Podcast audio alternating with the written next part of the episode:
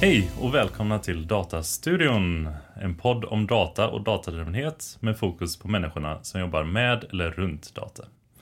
Vi vill tillsammans reda ut termer och begrepp, diskutera våra egna erfarenheter och på detta sätt hjälpa dig som lyssnare med konkreta tips och inspiration. Du kanske är precis som oss, jobbar med data varje dag eller känner att det är något som du borde göra. Vi som sitter här idag är jag, Erik.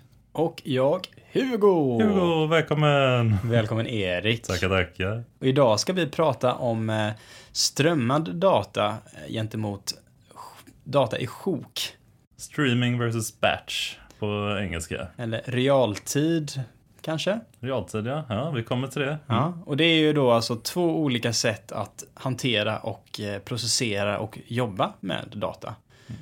Mm. och då är kanske frågan, varför ska vi prata om det, Erik?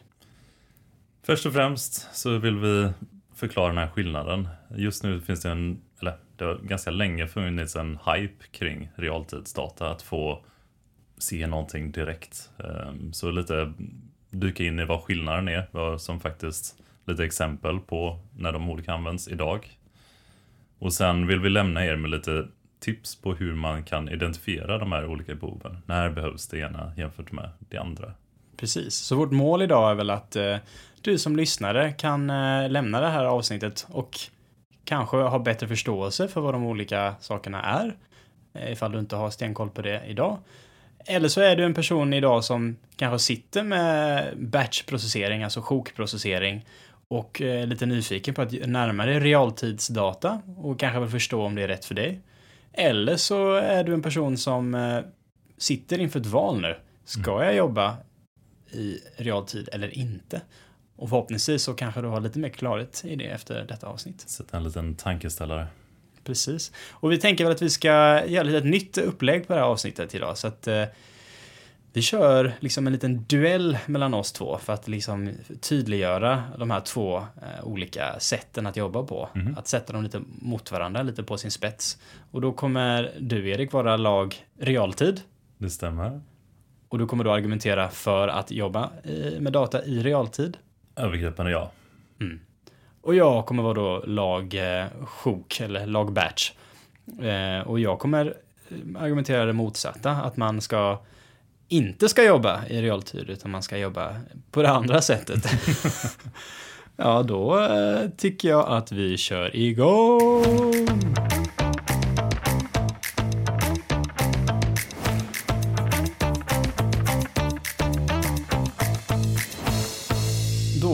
Kanske vi ska börja med att förklara vad realtidsdata och sjokdata faktiskt är för någonting. Yes, och jag har kokat upp ett lite analogi här för att göra det, försöka göra det så pedagogiskt som möjligt. Så vi får se om det lever upp till eh, förväntningarna. Men om vi startar med eh, batch i det här fallet, eller sjok. Så om vi tänker oss kulor. Eh, en blandning av färgade kulor. Eh, vi har lite grönt, lite rött, lite gult. I sjokfallet så tar vi en låda med kulor med massa olika kulor som finns här i och varje kula är en datapunkt eller en form av datapaket. Och så tittar vi på hela lådan samtidigt och gör kanske en räkning på hur många gröna kulor jämfört med röda kulor har vi. I realtidsexemplet så har vi istället kanske en kulbana där en kula startar i toppen och kommer en efter en kula.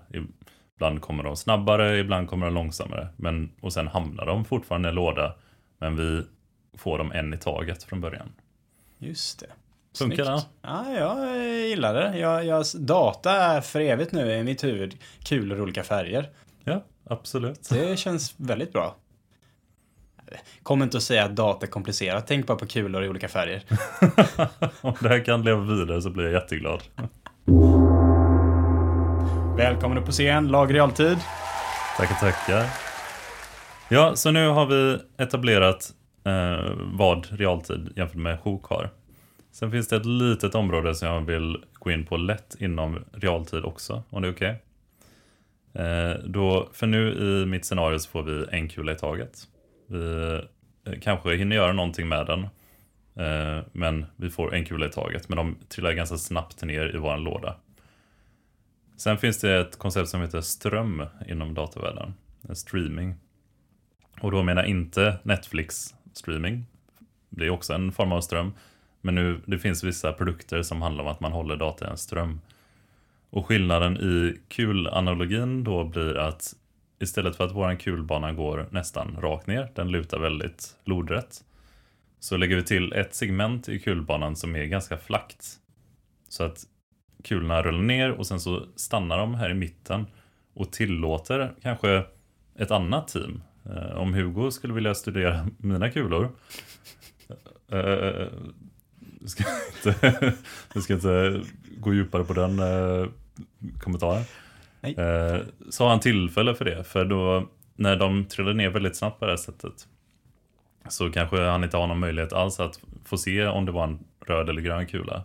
När vi lägger det i strömmen så kan han kontinuerligt eh, kolla på den här strömmen och få information innan de hamnar i lådan till slut. Och göra det på ett smidigt sätt. För lådan kanske han inte får för en, en hel låda är färdig. Och en låda kan vara färdig kanske vid en dag eller någonting. Det är definierbart. Just det. Så du introducerar då ett nytt koncept som heter strömmad data. Så att du får realtidsdatan, men du hinner liksom, du hinner få fatt på den här realtidsdatan tack vare den här strömmen. Då är kulbanan helt enkelt har en lite flackare parti och under det flackare partiet så hinner du komma dit och, och titta på de här kulorna en och en. Exakt.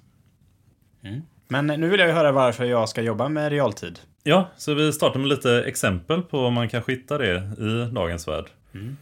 Så eh, jag var lite inne på Netflix. Och Netflix har ju rekommendationer för vilka filmer du borde titta på härnäst kanske.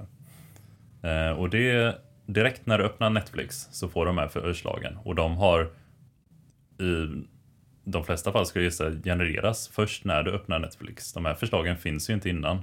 Utan du öppnar och så skickas eh, lite data till deras eh, motor. Och sen får du direkt tillbaka ett svar i realtid. Då, Vad kan det vara för typ av data? då är det framförallt vad du har tittat på tidigare. Och det är ju till och med när du öppnar Netflix första gången får du välja lite vilka, alltså se en stor lista på filmer och välja lite vilka du gillar. Och då genererar man en sån initial data för det här är vad man gillar. Och sen baserat på vad du tittar på så fortsätter den fatta vad du gillar. Mm. Ehm, och sen varje gång du öppnar det så får du presentationen då. Och det här går lite mer inom konceptet av bara realtid. Det är ett datapaket, en kula som skickas och så får man svar baserat på den kulan. Ett annat exempel som är lite mer åt strömhållet potentiellt är eh, om vi tar eh, en matleveranstjänst som Foodora. Eh, då kanske det finns ett team som sitter och hanterar eh, beställningar av mat via appen. Då, eh, när de får in en beställning, istället för att lägga det direkt i databasen, kanske de håller det i en ström. Så att teamet som eh, Eh, ansvarar för att hitta nästa förare för en beställning kan studera den här strömmen hela tiden. Och baserat på då vad som står i kulan, om det står ja det här var i Malmö, det här var vid tillfället eh, den här tidpunkten, en GPS-position med största sannolikhet. Och sen så kan de konsumera då, eh, se till att Malmö-motorn får bara kulor som är röda, för det är Malmö-kulor. Eh, och på, då, på det sättet jobba med en ström där istället, för då blir det mycket lättare med två olika team. Mm. Så eh, om skillnaden är då att eh, i, om man jobbar i, i batch då eh, får du reda, då, då processerar du och hanterar all data lite senare. Mhm. Så att om, om jag gör en beställning och via Foodora och sen eh, så visar det sig att eh, Foodora processerar det här en gång i timmen, eh, en Mhm. gång eller två gånger om dagen. Då kan inte jag få min beställning förrän eh, efter den här processeringen har gjorts. Det hade inte riktigt funkat för jag vill ju få feedback direkt liksom. Jag vill ju eh, att min mat beställs Ja. och levereras. Det hade inte varit så jippie. Nej, det hade inte varit så jippie. Sen Så- händer det ju ibland redan. Ja, Men jag tror inte det beror på eh, deras hantering av, ja, kanske beror på deras hantering av data. Troligtvis. De kanske inte gör det tillräckligt mycket i realtid. Eller Mm. de kanske inte gör alla datakällor i realtid. Det kanske är så att min beställning går i realtid. Så fort min beställning går iväg så görs den direkt. Men alla de andra systemen som den interagerar mot, de kanske inte är i realtid. Och då är det problematiskt, helt enkelt. Så att det, om vi ska sammanfatta de här två exemplen så har vi use case där det finns en slutanvändare som interagerar med ett system eller en tjänst eller en produkt. Och då vill ju den här slutanvändaren få feedback som är catered för den här personen direkt. Det hade Mhm. inte riktigt funkat om den här feedbacken kom långt senare. Precis. Mm.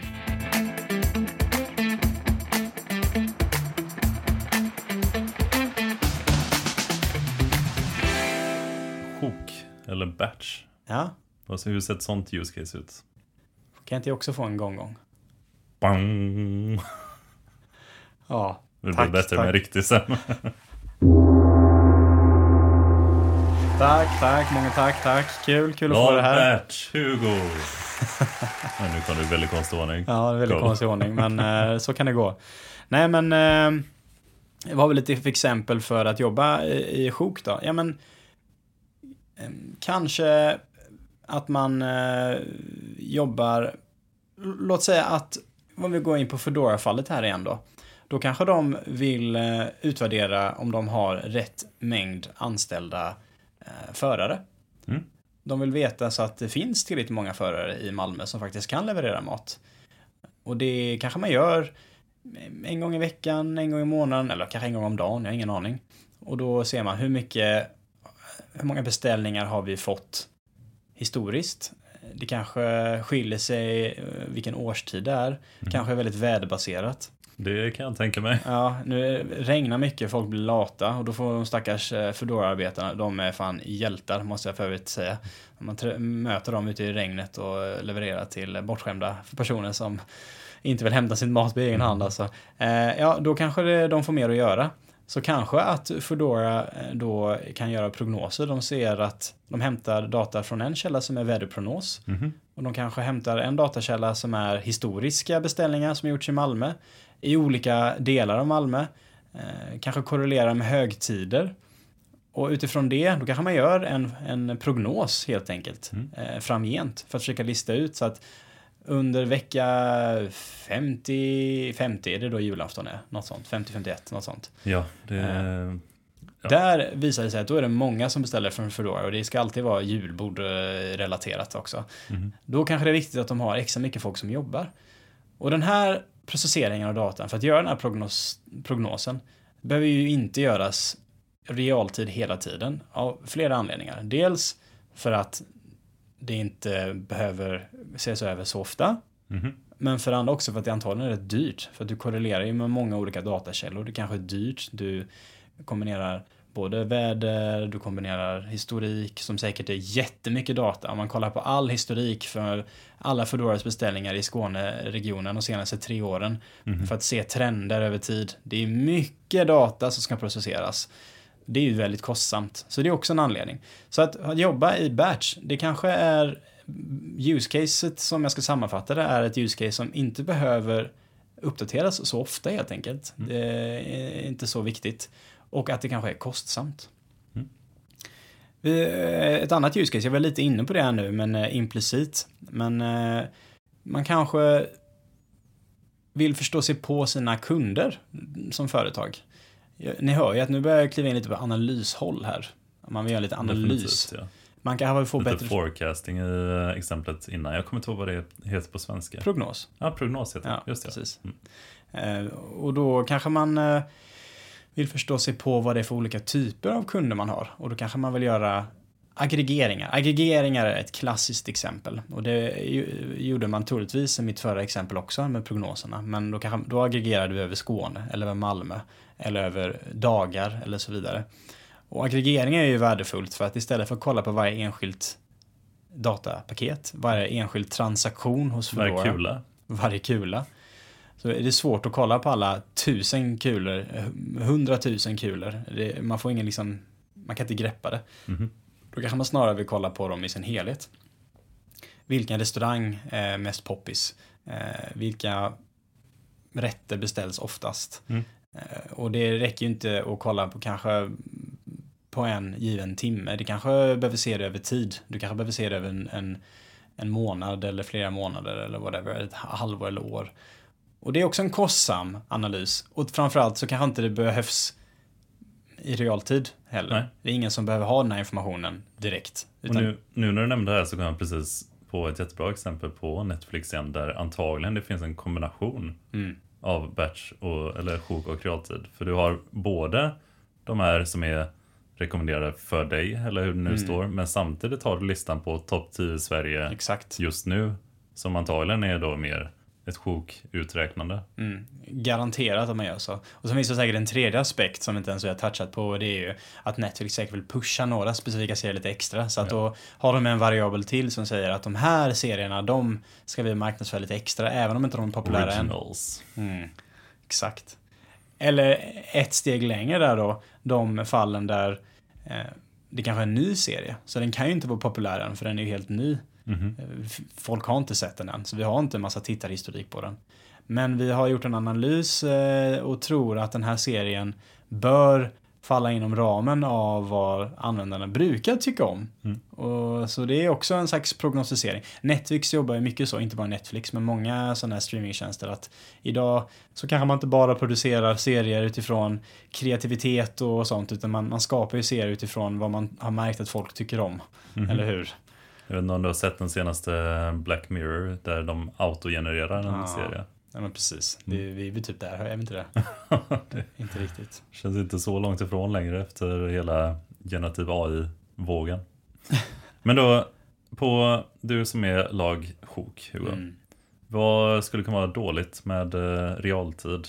Varför, I vilka fall står du emot realtid?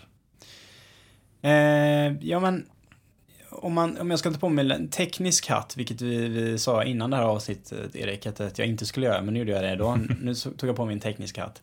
Så hävdar jag att det är ofta lite mer komplext att jobba med realtidsdata ur ett tekniskt perspektiv. Mm. Och det ska ju inte vara ett hinder, för det finns alltid lösningar på tekniska problem. Men att jobba med realtid eh, kan vara mer komplext och exemplet kan vara då att låt säga att man i sin dataprocessering upptäcker att man har gjort ett fel. Att det ligger Ja. en bugg i mjukvaran som styr det här. Och så har man då insett att oj, det här felet det introducerades för två månader sedan. Mm. Det kan ju hända i eh, båda fallen, både för realtidsfallet eller Absolut. sjokfallet. Det händer. Det, och det händer, eh, helt korrekt.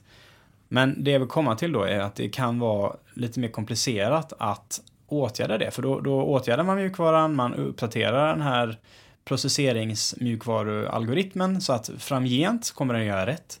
Men det betyder ju att den historiska datan som redan har processerats Mm. har ju processerats felaktigt. Ja. Och då vill man ju ofta köra om då för gammal data, den som felaktigt processerades. I fallet sjok, ja då får du ta din låda med kulor och köra om lådan på nytt då med den nya mjukvaran som gör rätt. Och så får man meddela eh, i fallet eh, om stakeholders eh, kanske om jag tillhandahåller massa data för massa dashboards kanske. Mm. Då kanske jag ska upp, meddela dem att oj, nu har jag skett en uppdatering i datan så nu kommer alla dashboards se lite annorlunda ut. Men i fallet realtid, det är tekniskt lite svårare att köra om. Ja, du behöver ju kunna, det är ju per definition realtid, så du behöver kunna reagera på problemet när det händer, vilket är väldigt svårt. Alltså, Så det blir någon slags situation där du tar den historiska datan och kör om den igen och låtsas typ som att det är realtid, eh, fast dåtid. ja, och det är ingen eh, rolig historia. Nej, men det går att lösa, men det är mycket mer tekniskt komplicerat.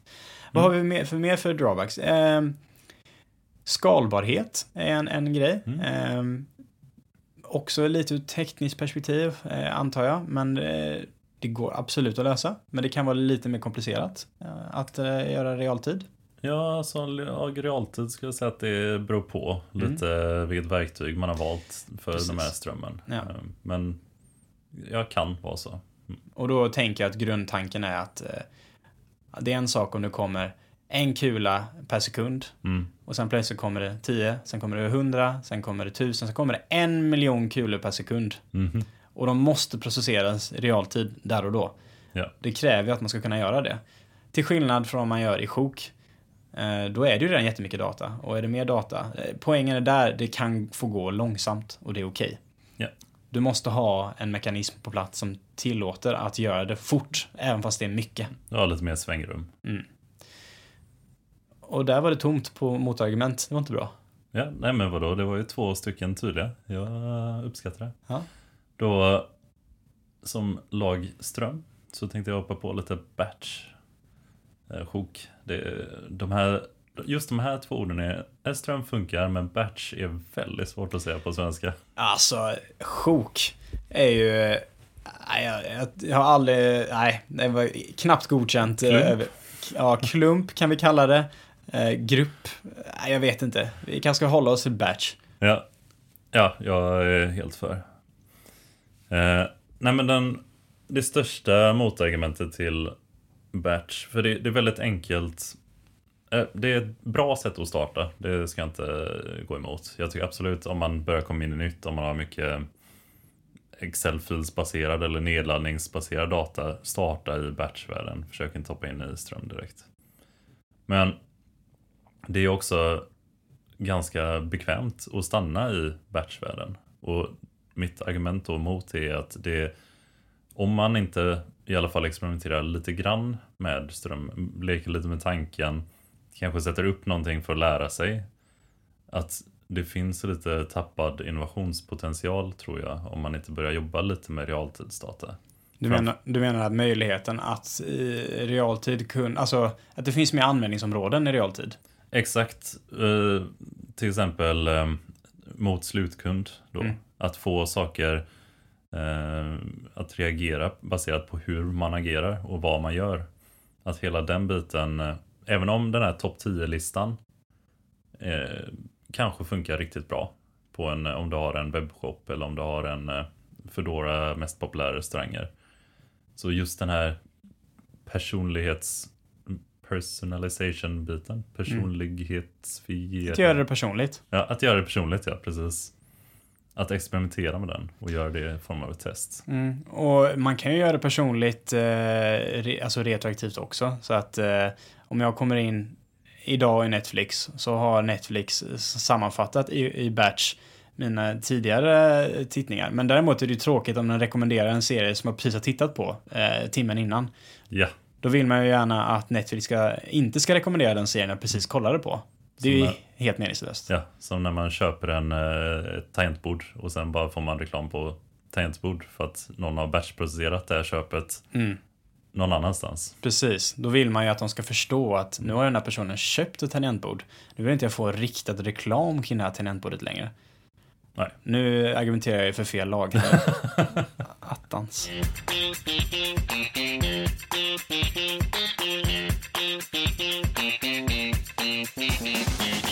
Därmed så eh, avslutar vi vår gång, gång, fade. Mm. Nu är vi kompisar igen. Ja, det får man väl vara eftersom att jag började argumentera för ditt lag. Det var inte bra. Nej, men eh, det viktigaste nu då, Erik. eh, Hur, hur identifierar man faktiskt eh, behov av realtidsdata? Mm. Vi sammanfattar lite frågeställningar här som man kan ställa sig själv innan man ger sig in i realtidsdata. Så förutsättningen här är att man kanske processerar data på någon, något sätt redan eller kanske ska ge sig in att processera data. Så den första och enligt mig den viktigaste frågan är om ni har realtidsdata kan ni agera på den i realtid? Och när du säger agera på, vad, vad menar du då? Ja, då menar jag ju inte att det sitter massa människor som direkt ska titta på de här kulorna och sen göra någonting baserat på hur kulan händer. Men jag menar till exempel att man kan föra tillbaka en rekommendation direkt till en eh, användare i hemsidan direkt när någonting händer. Mm. Eller att man har eh, eh, något annat team som sitter och kan eh, skicka ut förare eh, baserat på att det finns ett behov egentligen. Eh, som man kan agera på. Ja, så du menar i fallet då, eh, ja, ja men Foodora då, Mm. att vi, vi i realtid räknar ut eh, prognosen för eh, närmsta timmen. Så här många förare kommer vi behövas. Nu tror jag i och för sig att de jobbar typ på det här sättet. Men låt Ja. säga att det inte hade varit så. Eh, De räknar ut, närmsta timmen kommer vi behä- behöva så här många förare. Men sen så inser Foodora att det är liksom lo- logistiskt helt omöjligt att kunna agera på det. Ja.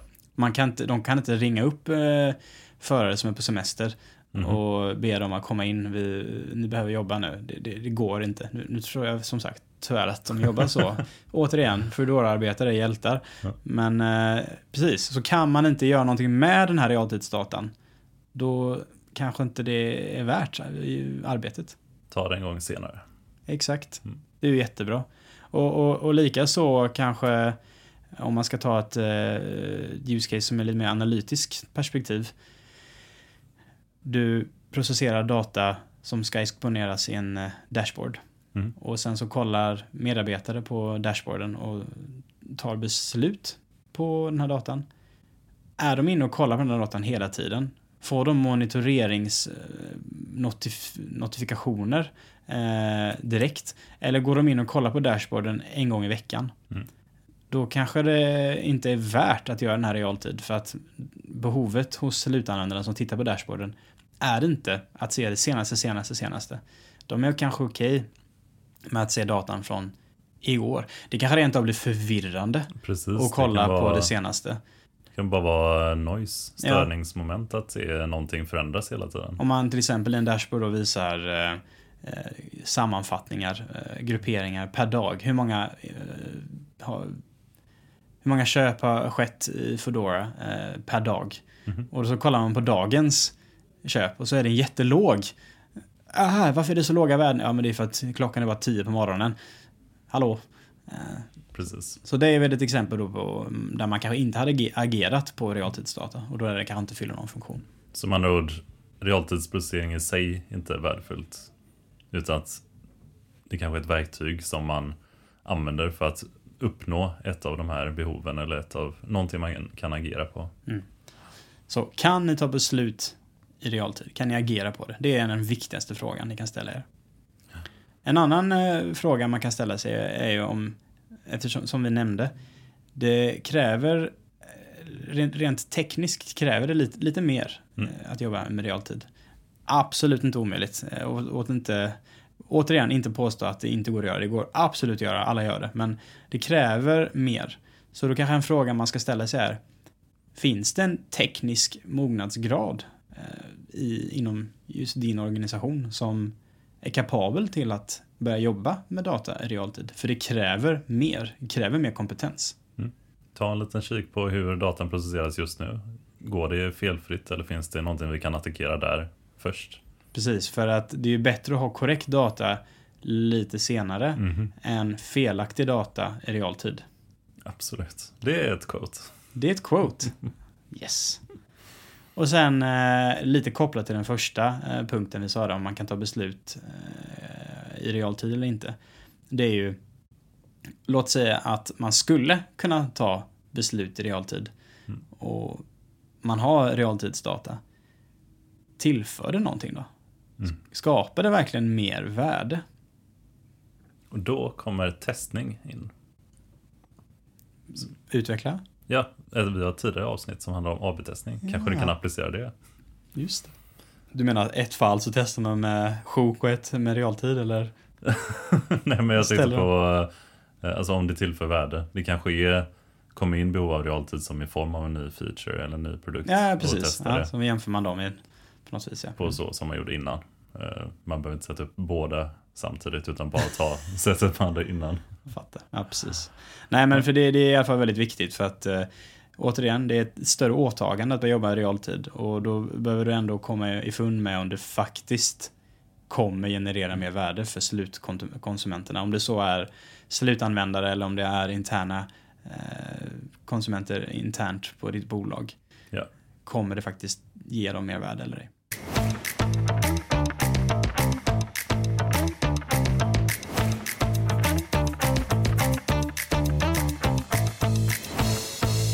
Ja, och då börjar vi närma oss slutet. Tiden går fort, Erik. Jajamän. Men det här kanske blir, eh, vi försöker ju trycka ner den lite grann och jag tror inte vi är uppe på 40 plus den här gången. Exakt. Men idag har vi i alla fall eh, grävt lite i skillnaden på att jobba med data i realtid eller sjok. Alltså, Batch. eller Det batch. var ju okej att säga nu. Det var batch, ja, precis. Så Real time versus batch. Och då har vi kommit med några exempel på användningsområden där man kan använda realtidsdata gentemot mer batch-orienterad data. Och sen så har vi väl, om man ska sammanfatta, vi kan ta dem en gång till för att vi tycker det var så pass bra. Tre frågor man kan ställa sig själv Mhm. om man, eh, för att identifiera om man faktiskt har behov av att jobba med data i realtid eller inte. Och den första var då, kan man ta beslut i realtid om man nu har data i realtid? Kan du faktiskt agera på det? Mhm. För kan du inte agera på det, även om du har realtidsdata, så finns det ju ingen poäng. Den andra frågan du ska ställa dig själv är, finns det den rätta tekniska mognadsgraden inom din organisation? För det kräver lite mer. Och den eh, kanske viktigaste är ju också, kommer det faktiskt tillföra något värde att jobba med data i realtid? Ja. Mm. Och sen så, vi var ju redan inne på det i våra exempel. I verkligheten så kommer man ju ofta jobba med någon slags blandning. Du jobbar med både batch-orienterad data i kombination med realtidsdata. Precis. Det är inte svartvitt detta. Så gör det till ett verktyg som löser problem. Mm. Vad är det för problem? Eh, hur snabbt behöver man få data? Och då kanske man kombinerar olika datakällor. Vissa datakällor kanske är mer eh, i batch, andra datakällor kanske är mer realtid och sen så kanske man tar de datakällorna som är realtid historiskt och eh, aggregerar i sjok. Men sen så tar man de senaste eventen och gör någonting med. Det finns så många olika kombinationer. Ehm, vi kommer också nämna några verktyg i beskrivningen på det här avsnittet.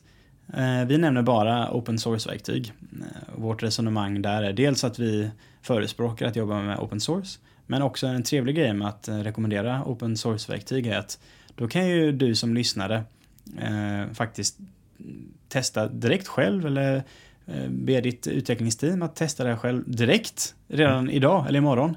För att det, du kräver ingen licens. Du behöver inte skriva på något avtal eller något sånt här. Det är bara att börja använda det. I vissa fall är det inte ens något att installera. Det är bara ett bibliotek. Mm. Och det är ju trevligt. Mm. Och sen eh, kan jag väl också avsluta med att om du är helt, helt ny och inte jobbar med data alls, börja med, med batch. Det är ett bra ställe att börja på faktiskt. Och för att, eh, om inte annat för att ökna, öka mognadsgraden och förstå sig lite på hur man jobbar med data generellt. Det är enklare att göra rätt Mm. med, med batch. Och det är enklare att lära sig och enklare att åtgärda fel. Mm. Något annat jag har missat här, Erik? Nej, underbar sammanfattning. Tack så mycket Hugo. Tack så mycket, Erik. Och så tackar vi dig som har, har hållit kvar fram till slutet och lyssnat på vårt avsnitt. Och som vanligt och eh, hoppas vi att ni tyckte det var roligt och vi vill gärna ha er feedback. Så det är bara att höra av sig till vår e-mailadress. Ligger också i beskrivningen. Jajamän. Datastudion at datadog.se. Och eh, ja, vi tackar och bockar. Och eh, vi hörs och ses nästa gång. Hej då!